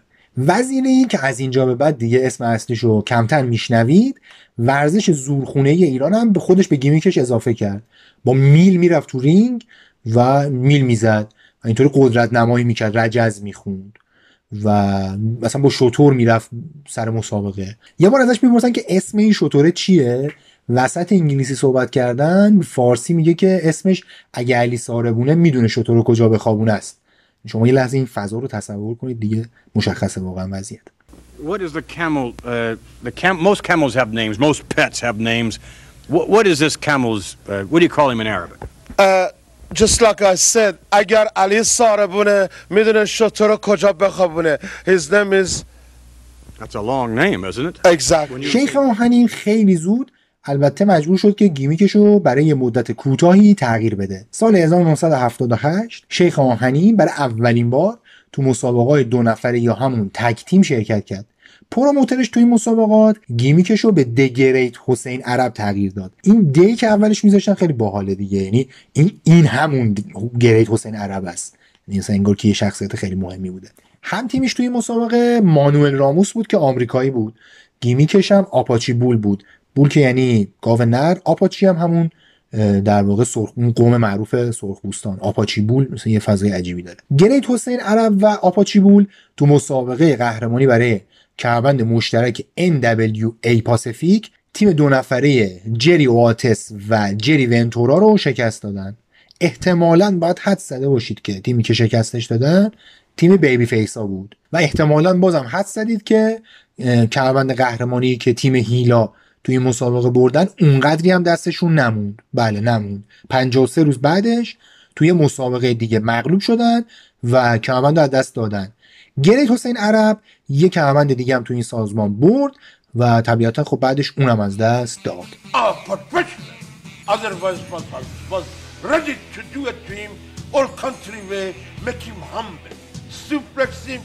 Put him in a camel clutch, break his back, and then fuck his ass, make him humble to he respect our thing. And I didn't do it because for the God and Jesus and Mr. McMahon. Brambler, you are no good. You are worse than Michael Jackson. I'll never respect you again. کشتی حرفه‌ای تو آمریکای شمالی برای دهه ها به صورت منطقه‌ای اداره می‌شد. به هر منطقه می‌گفتن تریتوری. تریتوری رو نمی‌تونم واقعا دقیق به فارسی ترجمه کنم. یه جور میشه مثلا منطقه تحت سلطه‌ای که کس دیگه اجازه حضور و فعالیت توش نداره. یه همچین چیزی. تو هر territory promoter ی بود که کشتیگیرا رو پیدا می‌کرد، آموزششون می‌داد دفتر دستکی داشت و مسابقات هم خودش برگزار می‌کرد درصدی هم به ورزشکارا می‌داد اما خب طبیعتا بیشترش رو خودش برمی داشت یه چیزی بین سی تا چهل تا territory تو آمریکای شمالی اون زمان وجود داشت از اونجایی که هر منطقه شهر یا ایالتی به یه promoter تعلق داشت وضع اون طرف خیلی خوب بود دیگه و همه هم راضی بودن. رقابتی نداشتن و خلاصه چیز بزرگتری هم تو اون منطقه نبود که مثلا مردم برن دنبالش. و همه نگاه می‌کردن و طرفم پول پارو می‌کرد و خیلی هم راضی بود. یه سری شرکت محلی هم بودن که مسابقه های منطقه خودشون رو پخش می‌کردن و تبلیغاتی می‌گرفتن و خلاصه اونا هم راضی بودن. اینطوری نبود که تریتوریا ایالتی باشن. یه سری ایالت ها اصلا مسابقه نداشتن. بعضی از ایالت ها هم به چند قسمت تقسیم شده بودن و چند سری مسابقه داشتن. یه سری هم بودن که مسابقاتشون بزرگتر از یه ایالت رو شامل می‌شد و دو تا سه تا ایالت رو پوشش می‌داد. کشتیگیرهای بزرگ هم بین تریتوری مختلف پخش بودن. خلاصه World Wide Wrestling Federation یا به طور خلاصه WWF که تو شمال شرق فعالیت داشت سال 1979 با شیخ قرارداد همکاری امضا کرد. این سازمان اونقدر از شیخ خوشش اومد که وقتی وارد سازمانشون شد یه دوره مسابقه با فرمت جدید و خیلی جذاب را انداختن. فرمت اینطوری بود که یه سری کشتیگیر بدون توقف با هم مبارزه می‌کردن و به صورت برنده به جا برنده رو تعیین می‌کردن. یعنی هر کی برنده می‌شد میموند بازنده می‌رفت بیرون و این روند انقدر ادامه پیدا می‌کرد تا آخرش یه نفر میموند و در واقع کمربند اون مسابقه رو می‌برد. اسم مسابقه هم بود Battle Royal اولین دوره مسابقات WWF تو سالن مدیسن اسکوئر گاردن نیویورک برگزار شد. این سالن مدیسن اسکوئر گاردن نیویورک معروف ترین سالن ورزشی دنیاست و حتما اسمش رو شنیدید. و احتمالا هم می‌تونید حدس بزنید که کی قهرمان اولین دوره بتل رویال شد. بله آیرون شیخ. این قهرمانی البته تازه شروع زندگی پرفراز و نشیب آیرون شیک بود. You're talking about Olympic Auditorium, Los Angeles. Look at, look at the, all the medals. I didn't buy it, soldier. I built the Red Olympic 60 at Mexico City. Now, in the Los Angeles, I'm already get excited. I'm already starting. Bring me down. Los Angeles, California. I promise all the Iranian people, all the Arab people, all the rare American, Los Angeles, Olympic Auditorium. I'm already excited. Soldier, I lost something to Hulk Hogan. I'm gonna take it from you. خدمت همه شنوندگان ایرانی عزیز که در لس آنجلس زندگی می‌کنن سلام عرض می‌کنم مخصوصا مرتضای تکیه دانم کلابی مرتضای تکیه سلیمان خاقانی نوکر همه شما هستم 13 آبان 1358 خورشیدی یعنی کمتر از یه سال بعد از روزی که به عنوان روز پیروزی انقلاب اسلامی ایران می‌شناسیم یه تیمی از دانشجوهای ایرانی که عضو گروهی به اسم دانشجویان پیرو خط امام بودن به سفارت آمریکا تو تهران حمله کردند و 66 نفر حاضر تو این سفارت رو به گروگان گرفتن. این گروگانگیری که آخرش 444 روز طول کشید باعث اوج گرفتن تنش های بین ایران و آمریکا شد. این تنش ها بهترین فرصت برای آیرون شیک و پروموتراش بود تا اون شخصیت ایرانی که ازش ساخته بودن رو داغتر کنن. اینم بگم که تو اون دوره ایران حراسی و اسلام حراسی خیلی داغتر از الان بود. در واقع همون قدری که تو ایران از آمریکا بد می‌گفتن تو آمریکا هم از ایران بد می‌گفتن. پادکست دست نوشته ها از محمود عزیمایی یه اپیزود داره به اسم روبان زرد. که سرنوشت سخت اون روزای ایرانی های اهل آمریکا رو خوب بررسی کرده و برید گوش کنید جالبه. اما برای آیرون شیک این ماجرا باعث اتفاقای مثبتی شد. به همین دلیل بود که gimmick Iron Sheik به یه heel درجه یک تبدیل شد. خود شیخ هم به این مسئله خیلی کمک می‌کرد. گفتیم که یه سیبیلای خیلی کت و کلفت و رو به بالایی داشت کلش رو میتراشید و اینا. این هیبت برای آدمی با قد 183 وزن مثلا حدود 120 کیلو و اینا به اندازه کافی بار منفی داره. اما خود شیخ به همین ترسناک بودن ظاهری هم بسنده نمی‌کرد. یعنی میومد مثل عربا لباس میپوشید که بین عامه مردم نماد مسلمونا بودن و مثلا خیلی فرقی با ایرانیا نداشتن اون موقع تو ذهن مردم آمریکا. و با لهجه فارسی انگلیسی حرف می‌زد. که در واقع تو فرهنگ اون زمان نشونه مشکوک بودن طرف بود. کسی انگلیسی رو فارسی صحبت می‌کرد بهش مشکوک می‌شدن. سرودای فارسی میخون ای ایران ای مرز پرگوهر میخون با تماشاچیا کلکل می‌کرد و رجزخونی می‌کرد و اینا. اصلا یه نمونهش می‌تونی خیلی راحت گوش کنی.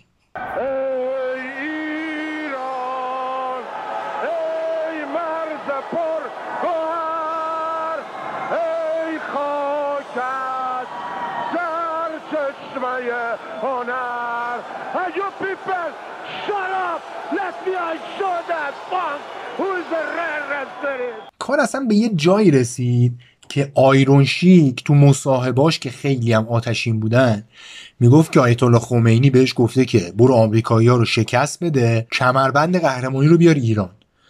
و الان اگه با خودتون دارین فکر می‌کنین که مردم واقعا حرف رو باور نمی‌کردن و بگم که اشتباه می‌کنید. حواسمون باشه که داریم درباره حدودا چهل سال پیش حرف می‌زنیم که خبری از اینترنت و شبکه های اجتماعی و این چیزا نبود. مردم هرچی تو روزنامه ها و تلویزیون می‌دیدن همونو باور می‌کردن. حتی باید گفت که یه سری از آمریکایی‌ها بر اساس رجزای شیخ باور داشتن که طلای المپیک 68 مکزیکو برده.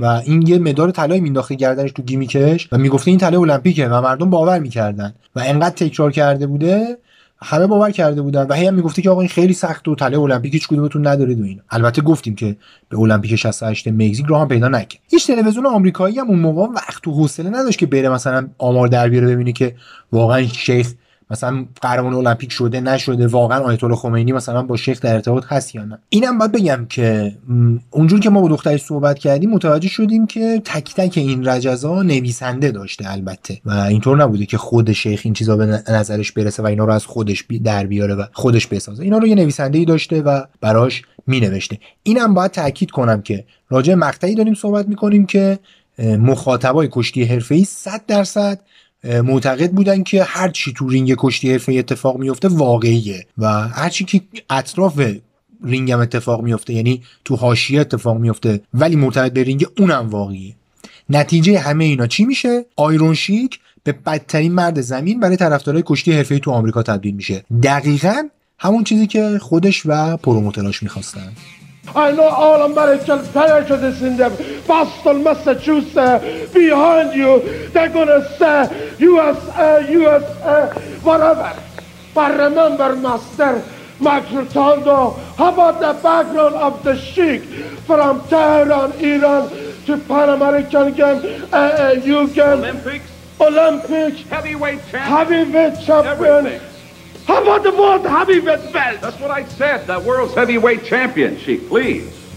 Max Rotondo, remember, you're wrestling with your master.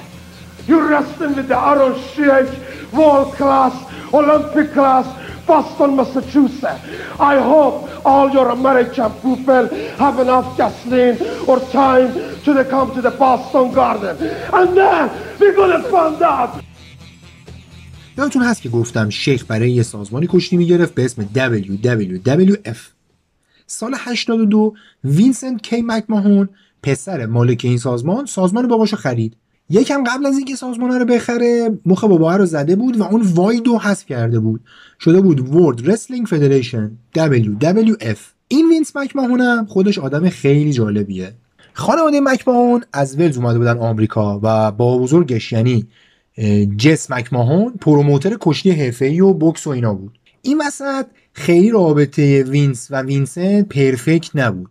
باباش وقتی وینس نوزاد بود مادرش رو طلاق داده بود و وینس مجبور شده بود با یه سری ناپدری سر کنه. یکی از این ناپدریاش عادت داشت که مادر وینس رو بزنه و وینس هم که هی سعی می‌کرد که مثلا جلوی این داستان رو بگیره خودش هم خلاصه یه مشت و لگد حسابی می‌خورد. تو یکی از نقل قولای جالب و معروفش گفته که ناپدری متاسفانه قبل از اینکه من بکشمش خودش افتاد مرد. اولین دیدار وینس مکماهون با باباش تو دوازده سالگیش اتفاق میفته همون موقع هم خیلی زود علاقه‌مند میشه که بره کشتی حرفه‌ای بگیره اما باباش بهش اجازه نمیده. وینس مکماهون از دانشگاه ایست کارولینا مدرک تجارت می‌گیره و بعد یه دوره نه چندان موفق به عنوان فروشنده سعی می‌کنه که وارد کسب و کار پدرش بشه. وقتی 24 سالش میشه موفق میشه که اولین بار به عنوان مجری وارد رینگ بشه و برای سازمان پدرش کار کنه. مجری همون آدم است که میاد میکروفون رو می‌گیره دستش و دو طرف معرفی می‌کنه. بعضی وقتا وارد کلکلاشون میشه و خلاصه یه نقش خوبی داره نسبتا. این عادت به مجریگری روش میمونه. همین الانم خودش مجری سری مسابقات خیلی مهم WWE وینس مکماهون دو سال بعد از این territory شو تو شهر مین که territory نسبتا کوچیکی هم بوده را میندازه. این آدم انقدر فعال بوده و انقدر هی سرشو تو هر سوراخی می‌کرده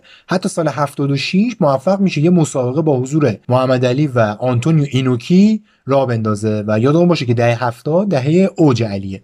اوایل دهه 80 گفتم که وینس سازمان پدرش رو می‌خره و دیگه رسما وارد این رشته میشه به عنوان یک کسی که رئیس یه territory بود. وقتی وینس شروع به کار می‌کنه خیلی زود متوجه میشه که رمز موفقیتش تلویزیون های کابلیه. و یادتونم هست که صحبت کردم راجع به تلویزیون های کابلی و گفتم که چه کمکی کرد به این سازمان ها و مسابقات این شکل. وینس مکماهون رفت قراردادی امضا کرد با USA Network که مسابقات WWF رو برای همه مردم آمریکا پخش کنه. یعنی برای همه کشور. این موضوع که یه مسابقه مثلا تو سنت لوئیس برگزار بشه و مردم تو لس آنجلس یا مثلا مینیاپولیس بتونن مسابقه رو ببینن یه انقلاب خیلی بزرگ بود. همینم باعث شد که ارزش بقیه territory ا بجز territory WWF به شدت کاهش پیدا کنه و بهترین ستاره های تریتوریای دیگه به امید اینکه تو همه کشور دیده بشن و طبیعتا پول بیشتری بگیرن اومدن سازمان ویس مکماهون این ستاره که میگم شامل مثلا آندره جاینت تو نمی‌دونم هالک هوگان و خلاصه بیشتر ستاره های اون دوره کشتی حرفه‌ای بود. اونن که می اومدن به WWF نه فقط شهرتشون بیشتر می‌شد گفتم دستمزدشون هم طبیعتا خیلی بیشتر می‌شد دیگه. و territory های دیگه به خاطر اینکه ستارهاشون رو از دست می‌دادن از مکماهون متنفر بودن و باش دشمن بودن. هیچ مسابقه با WWF برگزار نمی‌کردن. البته این قاعده بعد از یه مدت شکست و یه آقای به اسم تد ترنر که یه territory دیگه داشت تو بخش مرکزی و جنوب آمریکا اومد و با ورزشکارای سازمان وینس مکماهون مسابقه گذاشت. World Championship Wrestling اینطوری متولد شد. اوایل دهه 90 به جز این ترنر که گفتم که با وینس مکماهون با با گروهش با سازمانش مسابقه میذاشت خیلی دیگه رقیبی وجود نداشت. البته خب طبیعتا تد ترنر سازمانش کوچیکتر از سازمان مکماهون بود. سال 2001 مکماهون به همینم راضی نشد.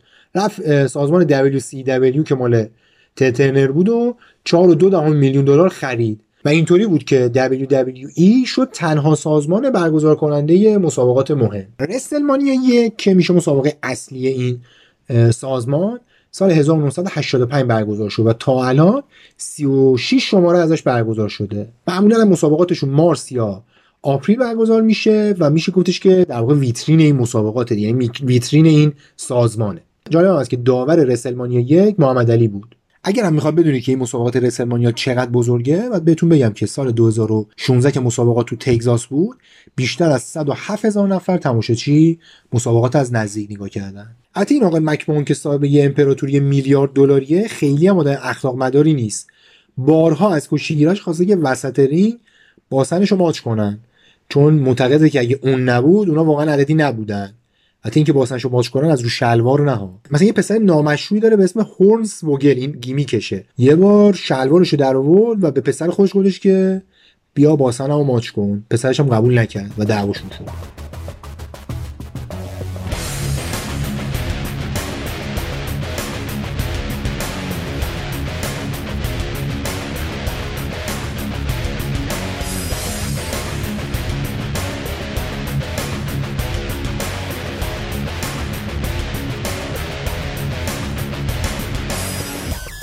خب از بحث اصلی دور نشیم برگردیم سر داستان اصلی. گفتم که این آقای وینس مکماهون که راجع به زندگی و تاریخش صحبت کردیم آیرون شیک رو آورد تو سازمانی که از پدرش خریده بود. اینم گفتم که وینس مکماهون business نسبتا کوچیک کشتی حرفه‌ای آمریکا رو به یه business میلیارد دلاری تبدیل کرد. مکماهون برای اینکه رقباش رو تو گوشه کنار آمریکای شمالی و حتی دنیا کنار بزنه یه ترکیب کاملا کامل و بینقصی از هر چیزی که هوادارا می‌خواستن نیاز داشت. یکی از اون چیزهایی که هوادارا لازم داشتن یه heel یه bad man نمی‌دونم خلاصه یه شیطان مجسمی لازم داشتن. وینس مکماهون این شخصیت رو با آیرون شیک بهشون داد. دقیقا آیرون شیک اون شیطانی بود که طرفدارای کشتی حرفه‌ای آمریکا تو طلایی ترین دوره تاریخ این رشته یعنی توی دهه 80 میلادی داشتن. اون مقطع اینطوری شد که مکماهون برای اینکه برندش به یه برند جهانی و میلیارد دلاری تبدیل بشه تمام تیکه پازلایی که لازم داشت رو کنار هم چید. موفق شد مثلا سلبریتی ها رو بیاره سر مسابقش سلبریتی ها رو که آورد تلویزیون دیگه بیشتر بهش توجه کرد رسانه ها خلاصه بیشتر بهش توجه کردن. مسابقه های بزرگتری تونست ترتیب بده و بزرگ شد دیگه.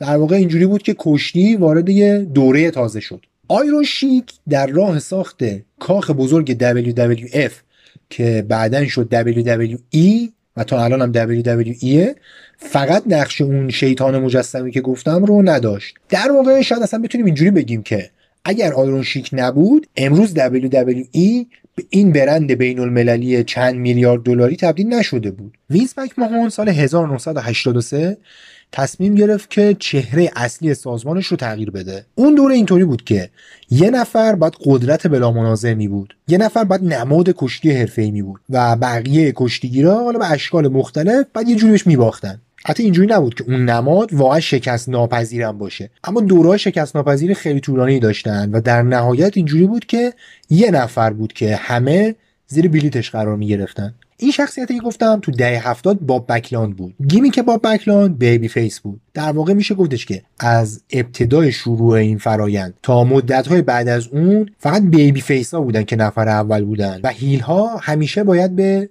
babyface ها میباختن. بکلاند برای چندین دوره پیاپی قهرمان مسابقات شده بود و 6 سال نباخته بود و یه احترام خیلی زیادی براش قائل بودن. سال 83 مکماهون رفت به بکلاند گفتش که آقا باید کمربند قهرمانی رو ببازی به آقای هالک هوگان. هالک هوگان رو اگه دنبال کرده باشید چند بار اسمش رو گفتم حتما میشناسیدش. حداقل باید یه بار اسمش دیگه به گوشتون خورده باشه. فیلم راکی 3 رو اگه دیده باشین رقیب اصلی راکی بازیگرش همین هالک هوگان بود. فیلم هم مال 82 یعنی بیا, بیا تو ذهنتون یه قیافه و هیکلش و اینا چجوری بود. یادمونم باشه که گفتیم کشتی حرفه‌ای نمایشه.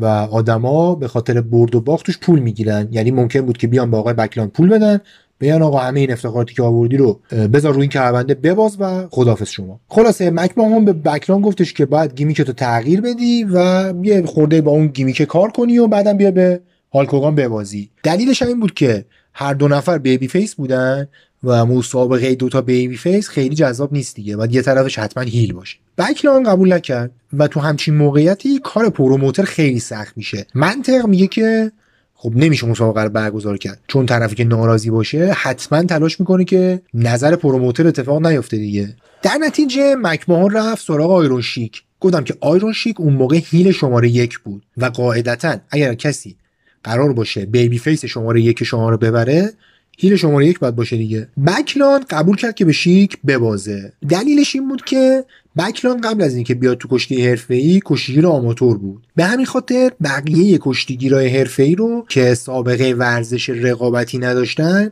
می‌گفت اینا ورزشکار واقعی نیستن.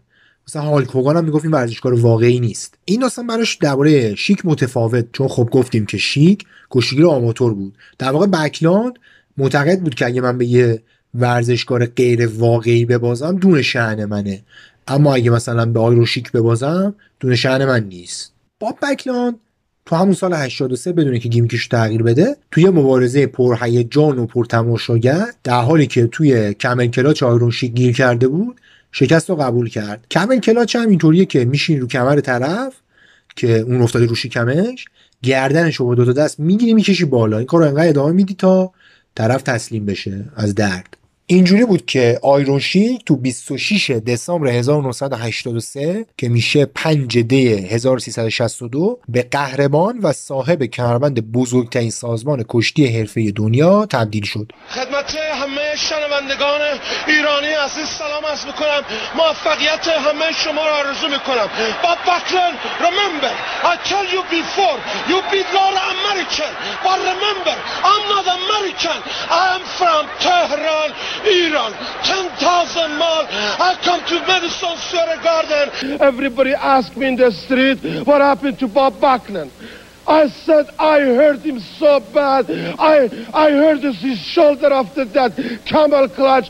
He have to leave the WWF territory. تو جامعه اون روز آمریکا پذیرفته نبود که یه بدمن یه شیطان صفت قهرمان بمونه گفتم که مردم واقعا باور می‌کردن که آیرون شیک با آیت خمینی در ارتباط ازش دستور می‌گیره و نمی‌تونستن قبول کنن که قهرمان پرآوازشون بیبی فیسشون با کسی که از آیت الله خمینی دستور می‌گیره مسابقه ده و ببازه. اونجوری که این کارهای این ورزش میگن بکلان درباره هالک هوگان خیلی هم اشتباه نمی‌کرد. هوگان واقعا ورزشکار حرفه‌ای نبود و اگه آیرون شیک می‌خواست می‌تونست به احتمال خیلی زیاد شکستش بده. اصلا خود شیک اینطوری ادعا می‌کنه. Everybody know all, all of my wrestling fans in the world, Canada, America, Japan, Europe, London, Paris, all know I was the real come from wrestling background. But Mr. Hulk Hogan, only thing he was a bodybuilder. I feel bad to the guitar player and a bodybuilder to come take the Iron Sheik belt, World Wrestling Federation belt from me. That was another night, nightmare, another saddest night in my life. اگر هالک به اون درجه از شهرت و محبوبیتی که داشت نمی‌رسید ما امروز چیزی به اسم WWE و کشتی حرفه‌ای حداقل به این عظمتی که الان هست نمی‌دیدیم در واقع محبوبیت هالک هوگان بود که کشتی حرفه‌ای رو داغ و پرتماشاگر نگه داشت هوگان برای رسیدن به اون درجه از شهرت و محبوبیت احتیاج داشت که یه پیروزی همچین بزرگ به دست بیاره. ورنگنیه رو یادتونه که گفتم که شیخ و وارد دنیای کشتی حرفه‌ای کرد. این آقا با هالک هوگان رابطه جالبی نداشت.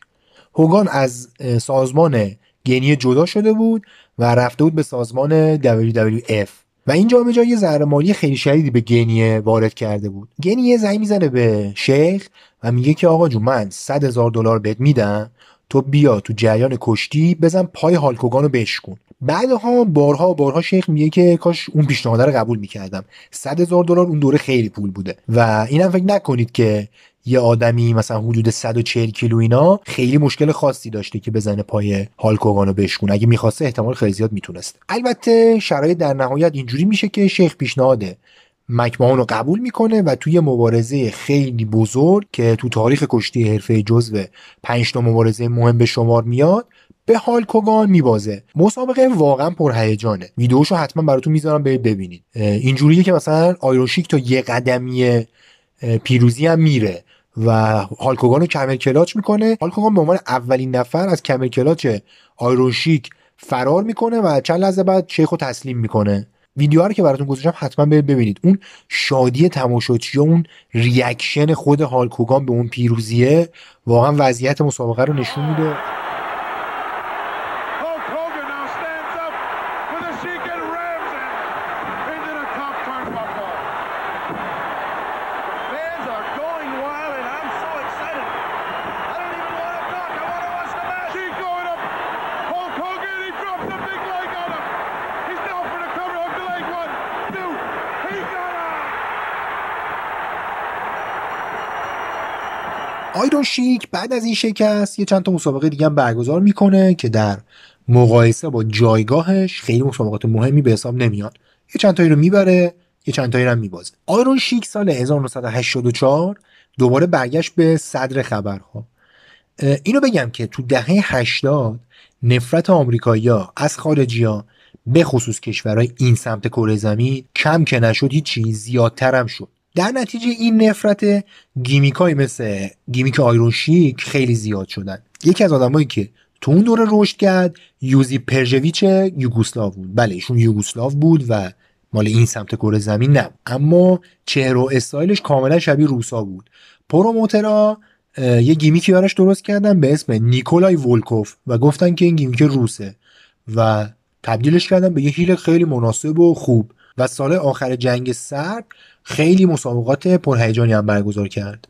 آیرون شیک و نیکولای ولکوف یه تک تیم تیم دو نفره تشکیل دادن که اسمش لژیون خارجی ها بود. از اسم تیم مشخصه دیگه اینا اومده بودن هر چیزی که یه آمریکایی ده هشتادیه که سرگرمیش کشتی کج ازش متنفره رو توی این تیم جمع کرده بودن. همونطوری که پیش بینی می‌شد و احتمالا شما حد زدین این تک تیم خیلی موفق بود.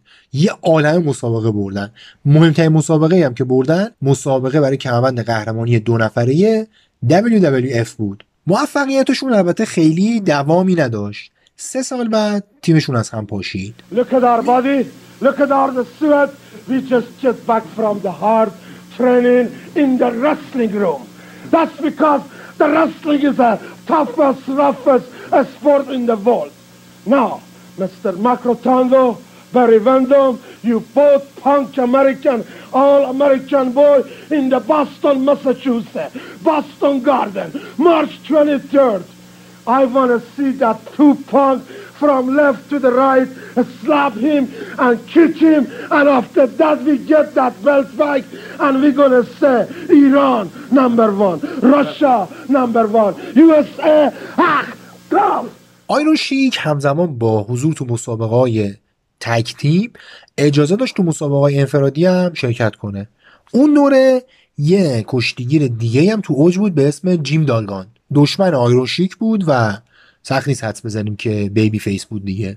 اواخر می 1987 و یه روز بعد از مسابقه جیم داگان و آیرون شیک توی نیوجرسی وقتی خبر اومد که پلیس هر دوتاشون رو بازداشت کرده دنیای کشتی حرفه‌ای تحت یه شوک شدیدی قرار گرفت. برای بار چندم باید تاکید کنم که مخاطبای کشتی حرفه‌ای تا این تاریخی که داریم راجع بهش صحبت می‌کنیم کاملا صد درصد به این باور داشتن که هر چیزی که توی رینگ کشتی حرفه‌ای اتفاق میفته واقعیه همه دشمنی ها واقعیه همه gimmick ا واقعیه. خلاصه همه چی واقعیه دیگه. اینو واقعا بهش باور داشتن. اصلا شما وقتی رفتار تماشاچی رو تو مسابقه های دوره رو می‌بینی کاملا مشخصه که باور دارن به همه چیز. نمونهاشو می‌ذارم ویدیوهاشو می‌ذارم ببینید. این باور از روز 27 می 1987 یعنی فردای روز مسابقه جیم داگان و آیرون شیک کاملا از بین رفت. 26 می 1987 یعنی روز مسابقه شیخ و داگان با هم مسافرت کردن به نیویورک شیخ که ماشین نداشت به داگان گفت که آقا منم برسون سر مسابقه. تو را یه چند باری نگه داشتن یا آبجوی خریدن و یا آبجوی خوردن. پلیس نگهشون داشت بررسیشون کرد. رانندگی در حالت مستی بازداشت. وقتی رفتن اداره پلیس کیف شیخ رو باز کردن دیدن که ای دل غافل کوکائین و ماریجوانا و اینا هم همراهشون هست. شیخ خودش کوک زده بود داگان هم مست بود و خلاصه اوضاعشون یه ذره خراب شد. اما بالاخره هر جوری بود تونستن یه یکی دو ساعت قبل مسابقه آزادی مشروط بگیرن و برن سر مسابقه و کشتی رو برگزار کنن. شیخ و داگان اون شب کشتی گرفتن. مردم اومدن تو سالن. اما خبر بازداشتشون و داستان ماریجوانا و کوکائین و رانندگی تو حالت مستی و رفاقت این دو نفر مثل یه بمب تو رسانه ها منفجر شد. مهمتر از بازداشت دوتا ورزشکار حرفه‌ای تو حالت نشگی و مستی و اینا که ممکن بود برای هر کسی اتفاق بیفته این بود که مردم بالاخره فهمیدن که آقا همه اینا بازیه. اینم یادم نره بگم که مردم فقط فکر نمی‌کردن که داستان واقعیه. هر کسی که از این بیزینس خارج بود فکر می‌کرد واقعیه. هر کسی یعنی دولت و نمی‌دونم مقامات امنیتی و همه فکر می‌کردن این داستان واقعیه. این بمب خبری باعث شد که هر دو نفر از WWF اخراج بشن.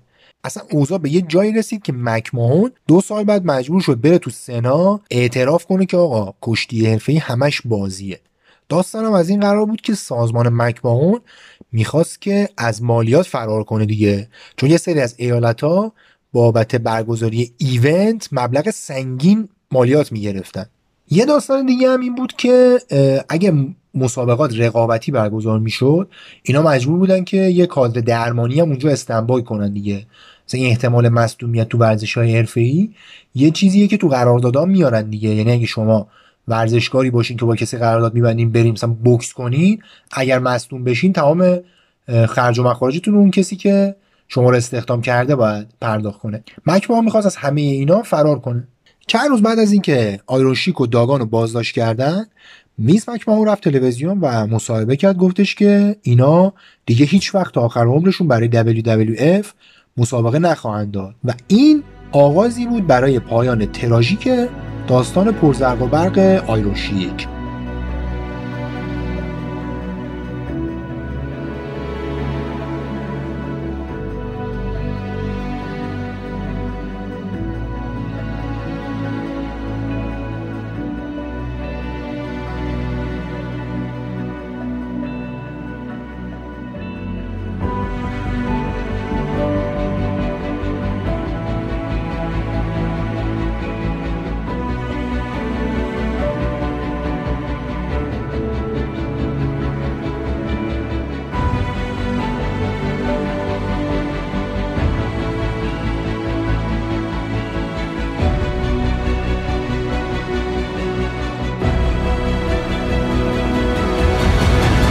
شیک آیرون شیک ناگهان از برج آج افتاد رو فرش.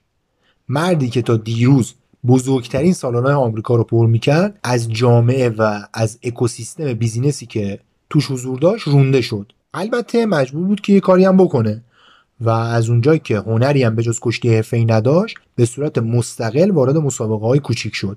وقتی میگم کوچیک یعنی کوچیک در حد مسابقه تو سالن‌های ورزشی دبیرستان ها یعنی مسابقه که مثلا تو سیرک و اینا برگزار می‌کردن با 50 تا تماشاچی. حتی تصورش هم واقعا سخته دیگه. تقریبا اینجاها آیرون شیک 50 سالشه و به خاطر بدنامی اوضاع یه جوری میشه که هیچ پروموتری قبولش نمی‌کنه. آیرون شیک البته به مبارزه های WWF می‌رفت. و تو بعضی از مبارزه ها کنار کشتیگیرا قرار می‌گرفت. اما بهش اجازه نمی‌دادن کشتی بگیره. حد فاصله سال 89 تا 92 یه چند تایی هم مبارزه کرد. برخلاف گفته وینس مکماهون به WWF هم برگشت و اونجا هم چند تا مبارزه برگزار کرد. البته که تو همه اون مسابقه ها باخت. اما به هر حال اون مسابقه ها از مبارزه کردن با عبدالله دبوچر توی بار توی گوشه ای از شهر مینسوتا که بهتر بود واقعا. این عبدالله قصاب عبدالله بوچر یکی از اون gimmick های خیلی جالبه و از روی آیرون شیک ساخته بودنش. عرب و مسلمون و اینا نبود اتفاقا کانادایی هم بود.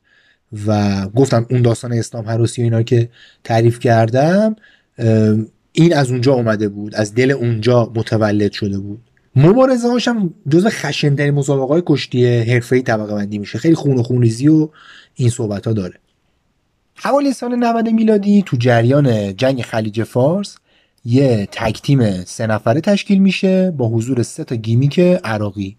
کلونل مصطفی ژنرال عدنان و سرجنت اسلاتر. Slaughter میشه قتل عام یعنی سرهنگ قتل عام ژنرال عدنان و کلونل مصطفی. کلونل مصطفی آیرون شیک بود یعنی خسرو وزیری بود.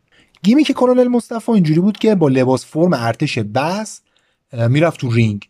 و این مال دوره ایه که احساسات ضد بعثی تو ایران موج می‌زنه ها. یعنی همه دیگه از اسم بعث میاد همه عصبانی و ناراحت میشن. تو اون تیم سه نفره به جز وزیری که ایرانی بود یکی آمریکایی بود اون سرهنگه و ژنرال عدنان هم متولد عراق بود. یعنی تنها کسی که عراقی بود از اون تیم سه نفره عراقی ژنرال عدنان بود. اینم بگم که یه ژنرال عدنان واقعی هم داریم عدنان خیرالله که زمان جنگ با ایران امیر ارتش عراق بود و برادر زن صدام بود. این تیم سه نفره هم یه سری مسابقه برگزار کردن که چندان اهمیتی نداره. یه سری رو بردن یه سری رو باختن و سال 92 آیرون شیک دوباره برگشت به کشی گرفتن مستقل. دوباره کشی گرفتن تو سالن‌های کوچیک جلوی 50 نفر. 100 نفر تماشاچی این دوره آیرون شیک 50 سالشه به, وضوح چاقتره و به وضوح پیرتر و شکسته تره و حتی میشه یه ردی از اعتیادم توی رفتار و صورتش دید. یه عکسی از تو بخش عکس های کتاب شبان جعفری که آیرون شیک و شبان جعفری با هیکلای ورزشی بالاتن لخت شوارک ورزش باستانی دست در دست دو تا میل سنگین جلوشون و عکس گرفتن. توضیح عکس هم اینه که عکس سال 94 تو لس آنجلس گرفته شد. یعنی همین دوره‌ای که ما داریم راجبش صحبت می‌کنیم. نیکول وزیری هم یه عکسی برای ما فرستاد که خیلی جالبه. شیخ و شبو میمخ و محمد علی کنار همدیگه عکس گرفتن. در واقع اینجوری جنبندی میشه عکس رو کرد که خسرو وزیری با اینکه خیلی هم عکس از دوره ایرانش نداره با محمد علی آقا تختی فرع پهلوی شعبون بیمخ و با همه اینا عکس یادگاری داره و به هر کدومشون هم یه ارادتی خلاصه داشت حالا به هر حال مثل هر ورزشکار دیگه بازنشستگی و فراموش شدن بزرگترین سم برای آیرون شیک بود. سمی که اون روزا واقعا داشت میکشتش. سال 2003 یه اتفاق خیلی تلخ توی خانواده وزیری رخ داد. مرزیه یکی از سه تا دختر آیرون شیک بعد از اینکه چند هفته با یه آقایی به اسم چارلز رینولدز ارتباط داشت تصمیم گرفت که باش به هم بزنه. مادر مرزیه خودش توی مصاحبه میگه که ما از قبل می‌دونستیم که این آدم خیلی هم آدم مناسبی نیست. خیلی خوشمون نمیومد از این آقای رینولدز. رینولدز با این قضیه به هم زدنه خیلی خوب کنار نیومد. در واقع گفت اصلا خوب کنار نیومد. زد به سرش و دختر آیرون شیکو بعد از یه جر خیلی طولانی به قتل رسوند. قتل مرزیه که تنها دختر خانواده وزیری با اسم ایرانی بود آیرون شیکو نابود کرد. همسرش دخترای دیگهش و دوستای نزدیکش همشون معتقدن که آیرون شیک بعد از اون اتفاق هیچ وقت آدم سابق نشد. خودش هم هر وقت مصاحبه ای می‌کنه تو مستندا و اینا هر وقت اسم دخترش مرزیه میاد ساکت میشه میره یه گوشه میشینه بغض می‌کنه و کلا خیلی به همش میریزه. قاتل رفت دادگاه به زندان محکوم شد. گزارش های جلسه دادگاه اینطوری میگن که پشیمون بوده گریه می‌کرده و خلاصه خیلی سعی می‌کرده که خودش نجات بده. وکیلش خیلی تلاش می‌کرده که داستان رو ربط بده به جنون آنی. همسر آیرون شیک تو یکی از جلسه های دادگاه میگه که من میترسم که همسرم خودکشی کنه چون که یه جراحی خیلی سنگین روی زانوش کرده و توی خونه مونده و خلاصه فکر و خیال داره دیوونش می‌کنه. چارلز رینولدز به حبس طویل المدت محکوم میشه و سال 2016 از دنیا میره. اما آیرون شیک دیگه هیچ وقت اون آیرون شیک سابق نمیشه. تو اینترنت یه صفحه هست برای بزرگداشت چارلز رینولدز. کامنت ها اینجوریه که یه سری حتی خوبشو میگن یه سری نفرینش می‌کنن فوشش میدن و اینجوری. آیرون شیک زمانی که ایران بود یه دوستی داشت به اسم بیژن مگان که قهرمان تنیس بود و از آدمای جالب شاید اگه عمری باقی باشه در اوتسایدرز بهش خواهیم پرداخت. این آقای مگان دو تا پسر داره که دوقلو بودن. اینا اوایل دهه 2000 آیرون رو پیدا می‌کنن میبیننش میرن سراغش و سال 2006 تصمیم می‌گیرن که برن و وضعیت اسفبار دوست قدیمی باباشون رو درست کنن. اگه می‌پرسید منظورم از اسفبار چیه و بگم داریم درباره زمانی صحبت می‌کنیم که یه مرد 115 کیلویی با تاریخچه پرزرق و برقی که ازش صحبت کردیم برای کنار اومدن با قتل دلخراش دختر 27 سالش رو آورده به الکل کوکائین ماریجوانا خلاصه دیگه هر مخدری محرکی چیزی که بتونه ذهنشو آزاد کنه. داریم درباره زمانی صحبت می‌کنیم که آیرون شیک ده ساله شغلی نداره و توی مدت خیلی کوتاه هرچی پول جمع کرده بوده رو یا کوکائین خریده یا با ماریجوانا رول کرده و فرستاده هوا. اوضاع روز به روز برای آیرون شیک بدتر می‌شد. بزن از اینجا به بعد داستان اصلا برگردیم به نام اصلیش. اوضاع روز به روز برای خسرو وزیری بدتر می‌شد. دوستای صمیمیش اینطوری میگن که راه پیش روش نبوده فقط راهش کوکائین و مخدر و اینا بوده. دیگه مگه یه دختر جوون با اون وضعیت و شرایط واقعا چیزی نیست که کسی حتی شیخ آهنین بتونه باش کنار بیاد؟ وقتی دوچار کوکائین شد اونطور که دوستای صمیمیش تو مصاحبهاشون گفتن از خودش متنفر بود. چون دیگه می‌دونست واقعا داره با زندگیشو با خودش چیکار می‌کنه.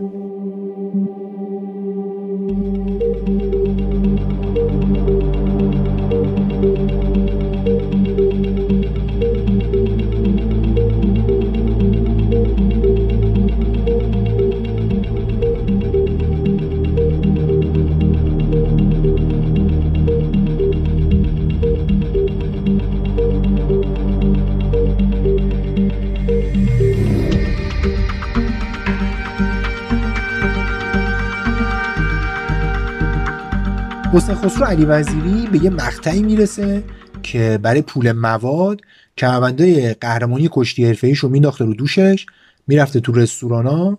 به این امید که یه هواداری خلاصه بشناستش و بیاد برای یه عکسی امضای چیزی 5 دلار 10 دلار بهش بده. عمق فاجعه وقتی بیشتر میشه که بدونیم داریم درباره کسی صحبت می‌کنیم که برای بیشتر از سه دهه با قدرت ذهنی و بدنی شناخته می شده و به هیچ وجه براش پذیرفتنی نیست که کسی نصیحتش کنه حتی همسرش. خودشون موقع می‌گفته که آقا من یه سری دردا دارم که شما اصلا نمی‌تونید تصور کنید غیر قابل تحمله.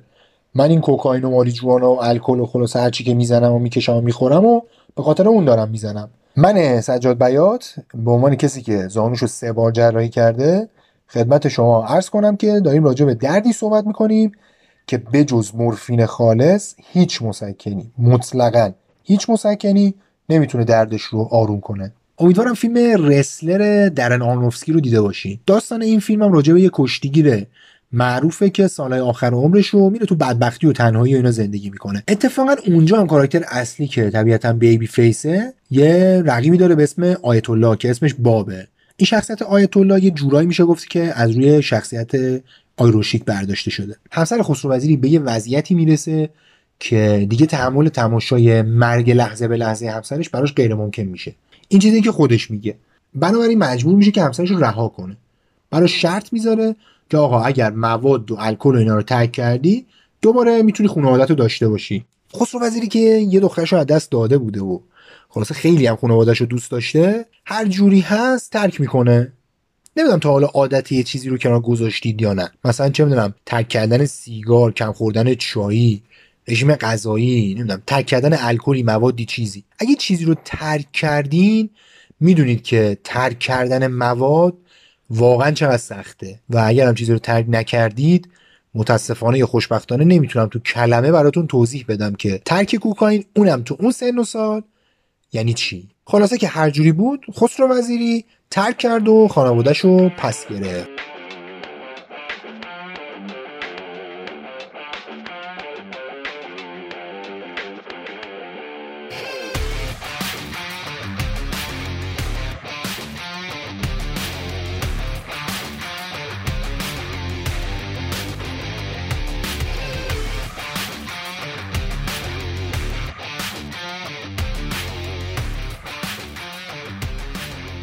حسین خسرو علی وزیری یا اونطور که دنیا به خاطر میاره آیرون شیک بعد از ترک اعتیاد موفق شد زندگیش رو به روال عادی برگردونه. برادرای مگان که از جذابیت کاراکترش خبر داشتن با هوشمندی میارنش تو شبکه اجتماعی.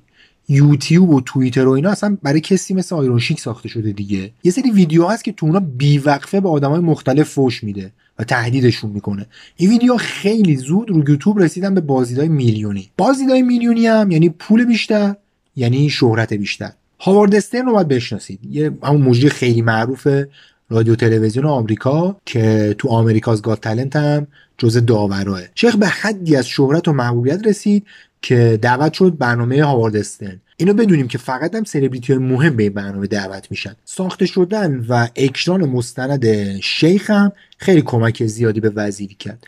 این مستند رو همین برادران مگان ساختن و یه کارگردان اسرائیلی به اسم ایگال هش کارگردانی کرده. سال 2014 اکران شده. اسمش خیلی دقیق نیست. دشیک اسمشه و در واقع ادای دینیه به خسرو وزیری.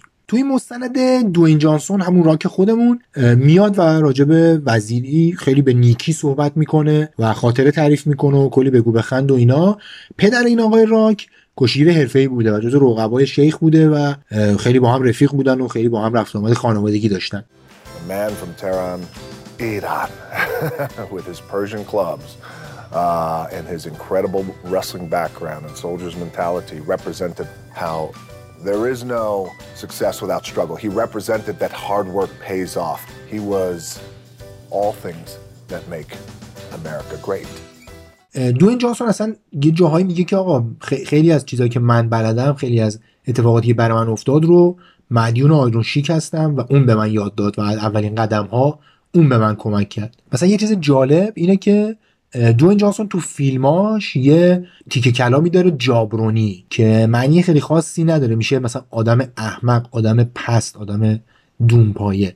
اصلا تو این مستنده میگه که آقا jabroni کلمه من نیست. jabroni رو میگه که آیرون شیک اولین بار به کار برده و در واقع تیکه کلام آیرون شیک بوده. توییتر آیرون شیک الان بالای 500 هزار تا follower داره. توییتر رو همه رو با caps lock می نویسه حتما هم حداقل یه دونه fuck توشون هست. البته دخترش میگه که حرفا و این توییت ها و اینا جزو همون gimmick آیرون شیکه و باباش توی زندگی واقعی واقعا فرد اینجوری مثلا بددهن و عصبانی و اینا نیست. حسین خسرو علی وزیری الان نزدیک 80 سالشه و فعالیتاش خیلی محدود شدن. اونطور که دخترش به ما گفت دو تا کتاب بیوگرافی هم در موردش نوشته شده اما مدیرای WWE اجازه انتشار بهشون ندادن. توییترش هنوزم فعاله. روزی حداقل یه دونه فوشی چیزی باره یه بنده خدایی توی گوشه از دنیا می‌کنه. هنوزم یه سری برنامه دعوت میشه و همونطوری که به همسرش قول داده بود دیگه هم سراغ الکل و مواد نرفته. خسرو وزیری حالا حدود 50 سالی میشه که ایرانو ندیده. زن و بچهش هیچ وقت پاشون رو روی خاک ایران نذاشتن. اما اونطور که دخترش می‌گفت خودش رو یه مرد ایرانی می‌دونه و دقیقا برعکس گیمیکا و داستاناش واقعا مرد خوش اخلاق و خونگرمیه.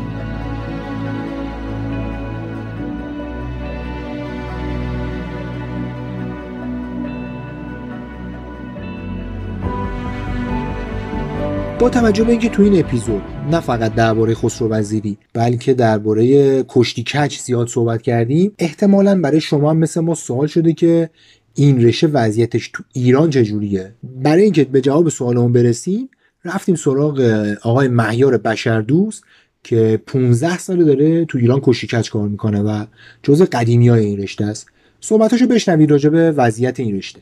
کشتی کج ایران از وقتی که وارد شد توسط شخصی به نام آلبگی وارد ایران شد ولی نه این کشتی کجی که ما الان داریم می‌بینیم و امروزیه. خب کشتی کجی که وارد ایران شد کشتی کج واسه فرانسه بوده و راندی بوده. خب یعنی الان هم که خیلی از ایرانی ها میگن ما قبل انقلاب کشتی کچ داشتیم کشتی کچ حرفه‌ای نبوده و راندی بوده مثل مثلا بیکمان بردین که بازیگر بوده اون کشتی کچکار بوده.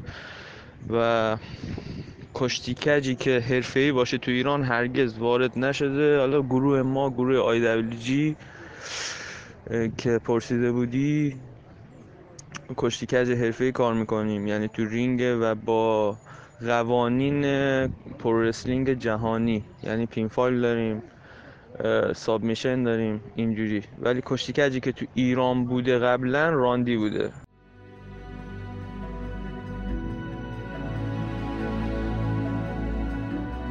آنچه گوش دادید؟ اپیزود سوم از پادکست آوتسایدرز بود که در خرداد 99 ضبط شد. این اپیزود حاصل تحقیق مشترک من سجاد بیات و علی امیری فر بود این پادکست رو می‌تونید روی همه پلتفرم های پادگیر گوش بدید و روی اینستاگرام، تلگرام و توییتر دنبال کنید. این اپیزود با حمایت جاویژن منتشر شد. اگه شما هم دوست دارید حامی مالی اوتسایدرز باشید، به ما پیغام بدید.